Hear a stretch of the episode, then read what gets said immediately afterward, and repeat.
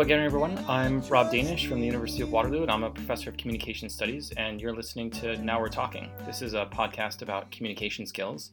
And like I said, the last couple of episodes, I'm being joined by some of my students this semester who have uh, thankfully helped uh, come on to help explain some concepts, first in interpersonal communication.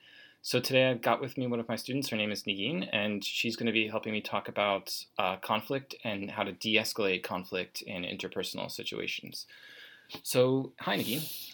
Hi, Rob.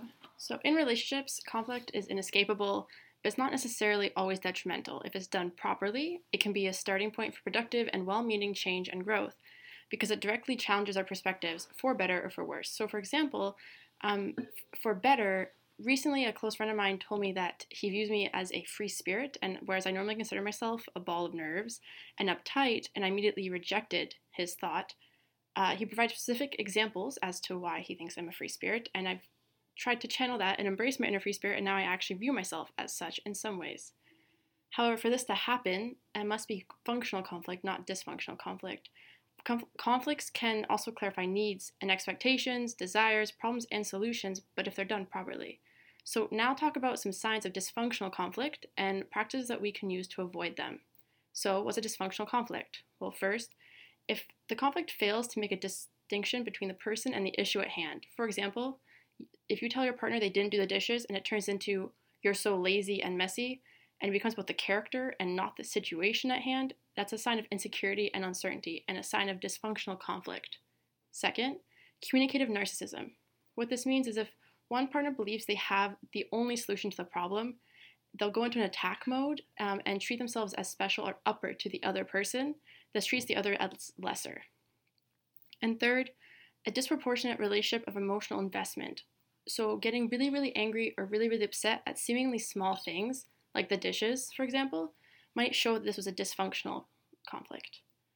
So the the dysfunctional conflict, some people can make the mistake of assuming all conflict is bad, and that's often because the only kinds of conflict they've experienced is a dysfunctional conflict, and it's not the case for starters. But uh, we have to be careful to to think about the ways in which conflict can be productive when it doesn't contain those those features. And if you find yourself in a lot of arguments or conflicts and you think it's always bad, it's likely always bad because those conflicts have one of those characteristics and not some of the characteristics of good or a functional conflict. And so moving forward, how do we have functional conflict? Well, first, when you enter in a conflict, make sure you have the other's best interest in mind. So, no matter what the conflict is about, keep an end goal in your mind of making sure that when the conflict is over, the other person leaves feeling secure, calm, and comfortable. So, for example, with the dishes, make sure that when you enter that conflict, your goal isn't to aggravate them and make them angry at you. Your goal is to make sure that they leave that conflict feeling comfortable and calm and maybe even wanting to do the dishes next time. Second, know your biases and admit them. So, for example, you could say, I always and probably incorrectly assume that when you don't do the dishes, you mean this. And that's because my mom always said that growing up. I'm sorry, I shouldn't assume. What is your intention? Third, be clear about facts versus feelings. So if you're, let's say you say, I'm really upset because you told me that we would go on a date tonight, but now you're bailing, you're talking about your feelings and you're clarifying it's about your feelings. Versus on the other hand, see, if you look at this text, Joel said to pick him up at 6, not 6.30. That makes a conflict about the fact, not how you feel about it. So this is good. This is very, very specific. So I, I want to pay attention to how detailed we're being about communication patterns right now. Um, for, so being clear about facts or feelings uh, is an indication that we have to phrase the things that we're saying with a great deal of care and make a careful distinction um, and those distinctions can actually influence the, the positive or negative outcome of a particular conflict. So I, I just want to point out the fact that we're being really specific here. So phrasing is incredibly important in any given conflict. And the level of detail with which you pay attention to phrasing can influence whether or not someone takes offense to some position or someone realizes that you have their best interests in mind or that you're being clear about facts or feelings. And I'm saying this because I think one of the most problem, uh, one of the biggest problems with conflict is that it's emotional, and as soon as things get emotionally charged, we get careless with things like phrasing. We get careless with how we choose to use our words. And it's at those moments when we have to put the most amount of care into those sorts of choices. And it's at those moments where we run the risk of getting most confused or, or conflating facts and feelings or getting most confused about what it is we're really upset about. So here we're talking about communication practices at the level of the phrasing, at the level of the way we phrase things. Next, it's not about winning. So when you go into an argument, your goal isn't to show them that you're more dominant and that you have the right answer and that your point is right. Because usually, if that ends up happening, you don't end up winning, it ends up being an emotional mess. For example, I have a friend that always looks to win a relationship. She wants to prove the other person wrong. See, I was right. We should have done this. But usually, when she enters a really big conflict, most of her relationships end after that conflict and she doesn't end up winning anything at all. Make sure you focus on the other person, not being defensive. So, if the person, if let's say the dishes example, if your partner didn't do the dishes, ask them why they didn't do dishes. Don't just get defensive and complain about how you had such a long day and they're not considering you and it's all about them, but ask why they didn't do them and what maybe else would happen in their day. Uh, also, make sure you apologize also a lot of people assume that apologies mean that you were wrong and they avoid apologies because they don't want to admit to being wrong but there are many different types of apologies for example there's apologies that express regret apologies that accept responsibility apologies that make restitution apologies that genuinely repent and apologies requesting forgiveness these are not necessarily all the same apologies um, but they definitely work towards solving the conflict and de-escalating it this reminds me this all like not wanting to win apologizing uh, defensiveness, all three of these are are clearly um, concerns about power, actually. And the one of the issues with conflict is that conflict is oftentimes a kind of wrestling between two opposing forces for power, for control. And if we're trying to win, we're trying to assert our authority over someone, and we're trying to assert ourselves as more right than someone else. If we refuse to apologize, it's often because of a kind of insecurity or defensiveness about the power or the control that we have. If we automatically or routinely get defensive in these situations, it's often because we feel powerless or without authority. So, conflict that makes itself about power often results in these kinds of negative characteristics. If you can avoid the conflict being about power, sometimes you can avoid being defensive or uh, you can engage in genuine apology. Um, so that could be productive and, and a helpful way to perceive things. Communication, if you remember the very, very first episode of this podcast, it's about effects, not about transmission. And I also said it's about relationality or rela- building relationships. And this is a good illustration of the fact that if you make communication about power or authority, then you're missing the relational component and you're missing the kinds of effects that search for power can have on the other person. And lastly, I'm going to use this next point to move into how we fix dysfunctional conflict and how we move towards functional conflict. There's a couple of things here. So, using I statements. For example, if the dishes example, you could say, I'm upset because I feel like you didn't do the dishes. And rather than saying, you don't care about me, you didn't do the dishes because you're showing that I don't matter and my day does not matter body language. Body language is really important, and body language can be shown in a variety of ways. For example, one thing you can do to work towards positive body language is if you're in a disagreement and it's escalating and one person, they're both standing up, you can choose to sit down, that de escalates the conflict. If you're both already sitting down, you can choose to lean back, that de escalates the conflict even further. The physical stance of the person really actually affects the conflict.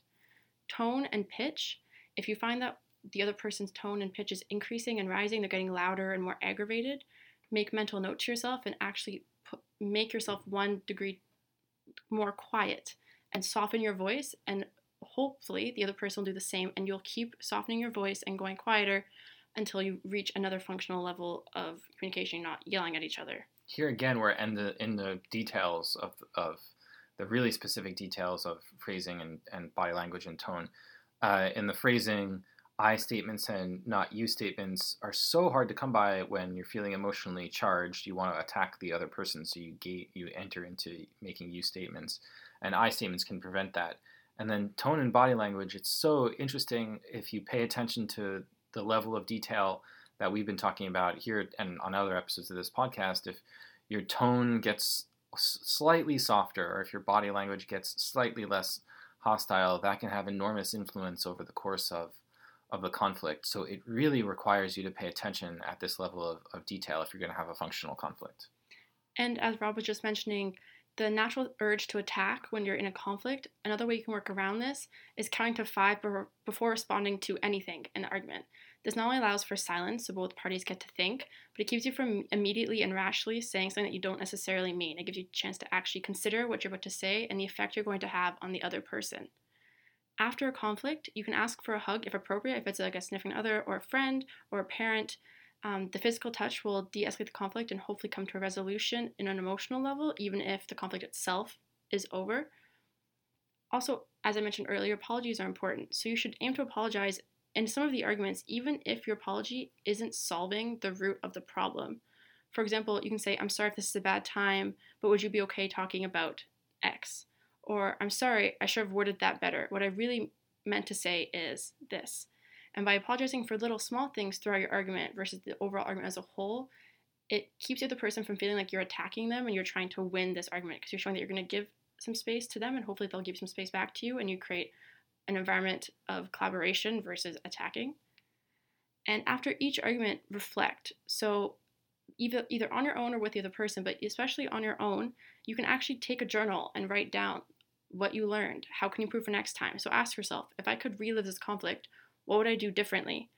And after each conflict, write that down and then keep adding to the list and review it on a regular basis so you know for future conflicts what your natural tendency is to do. So if your natural tendency is to raise your voice and get angry, then you'll know that I need to make sure I keep my voice so- soft and calm and quiet. So this is uh, it reminds me too um, in uh, so some of what you're describing are general practices for effective uh, effective or functional conflict. I'm also reminded that in any interpersonal relationship, there can be idiosyncratic or unique things between couples. So you mentioned the hug.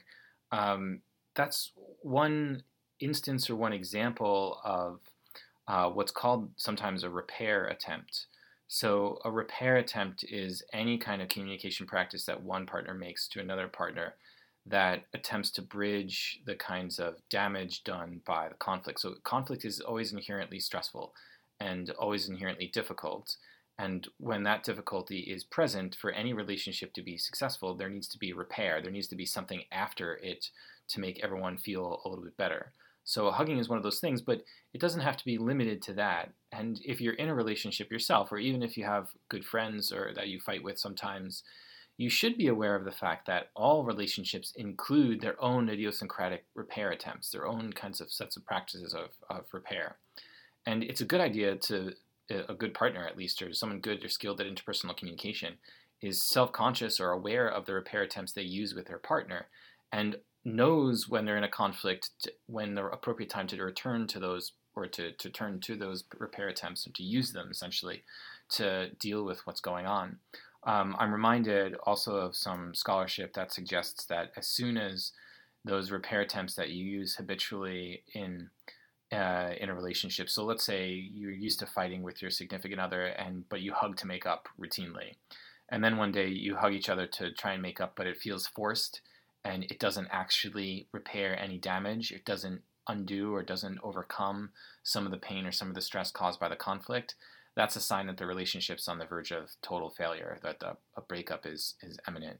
So you should be self conscious or aware of or reflect on what your repair attempts are, even if they're idiosyncratic repair attempts, and be able to use them when you need to use them in the course of a conflict. And that actually reminds me, Rob, of a repair attempt for a specific example with one of my ex boyfriends. And that was we had this running joke of a score that we kept. Um, and the prize never eventually even got to was cheesecake, but it was a plus one. So after an argument, whether it was just a conversation and one proved the other person wrong and it was funny, and we got to a point where we would accept being pr- proven wrong and it became like a plus one. So we got after an argument, we would both laugh, and whoever in our minds had the right point, where there was a debate about something, we would just say plus one, and that was our way of saying like it's over, it's fine, we're fine, and we'd laugh and move on to the next topic, and wouldn't hold any hostility because we had a chance to laugh about it. Yeah, good. I mean, notice how that ties in with positive physiological affective states the, as the result of a communication practice. Also, notice how detailed you have to be, and oftentimes in interpersonal communication, you have to get that detailed, but how detailed you have to be in terms of the actual phrasing. So, it was an actual specific phrase that did the repair work.